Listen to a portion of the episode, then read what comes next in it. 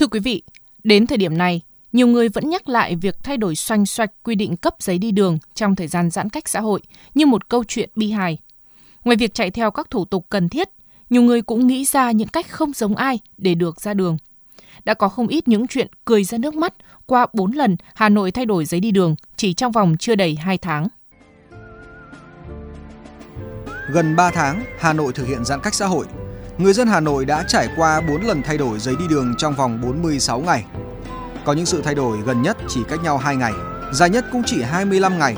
Chẳng hạn ngày 8 tháng 8, thay vì chỉ xuất trình giấy đi đường có xác nhận của Ủy ban nhân dân xã, phường của đơn vị doanh nghiệp như trước đó, Ủy ban nhân dân thành phố Hà Nội yêu cầu phải xuất trình lịch trực, lịch làm việc.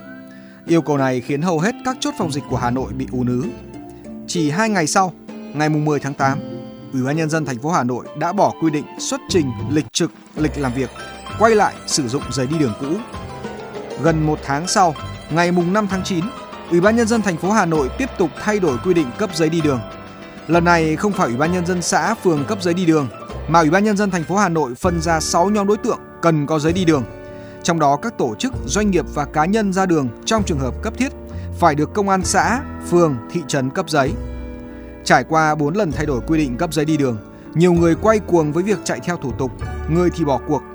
Nhưng từ đây cũng xuất hiện những câu chuyện bi hài hoặc những sáng kiến không giống ai là nhờ người quen xin của các công ty, doanh nghiệp.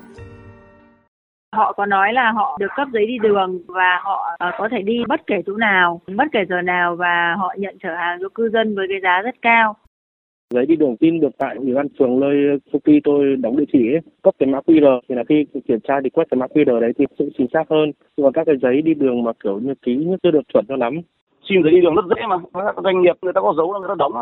Tại đấy thì cũng chả ai quản lý chả ai kiểm soát được. Cứ đóng đóng là đóng người ngoài đến xin cũng được nên chết. Bây giờ em mà thích xin cái là em cũng xin được. Thế mới có chuyện, khi lực lượng chức năng kiểm tra, nhiều người không biết mình làm ở công ty nào.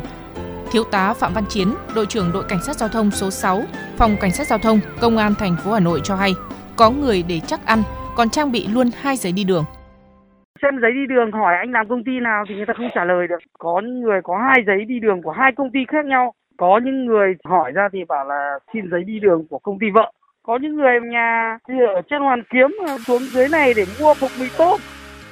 Trong khi đó tại Đà Nẵng, từ ngày 3 tháng 9, thành phố đã cấp tự động giấy đi đường trên hệ thống phần mềm. Các cơ quan, đơn vị, tổ chức cá nhân sử dụng tài khoản đã đăng ký tự in giấy đi đường có QR code. Ngay ở tâm dịch thành phố Hồ Chí Minh, câu chuyện cấp giấy đi đường cũng do công an xã phường thực hiện, nhưng người dân cũng không đến mức chóng mặt như ở Hà Nội.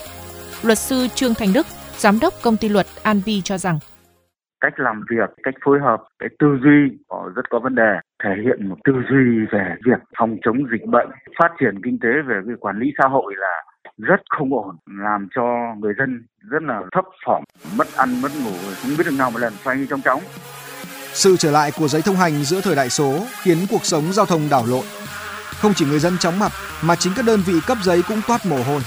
Khi quá đông người tụ tập tại trụ sở hàng 4-5 tiếng đồng hồ để đợi cấp giấy, dù là một giải pháp cực chẳng đã trong điều kiện không bình thường, nhưng một lần nữa, những tấm giấy thông hành để đi lại, bài học về sự không phù hợp, thậm chí phản tác dụng của những biện pháp hành chính thiếu cân nhắc, thiếu khoa học trong phòng chống dịch.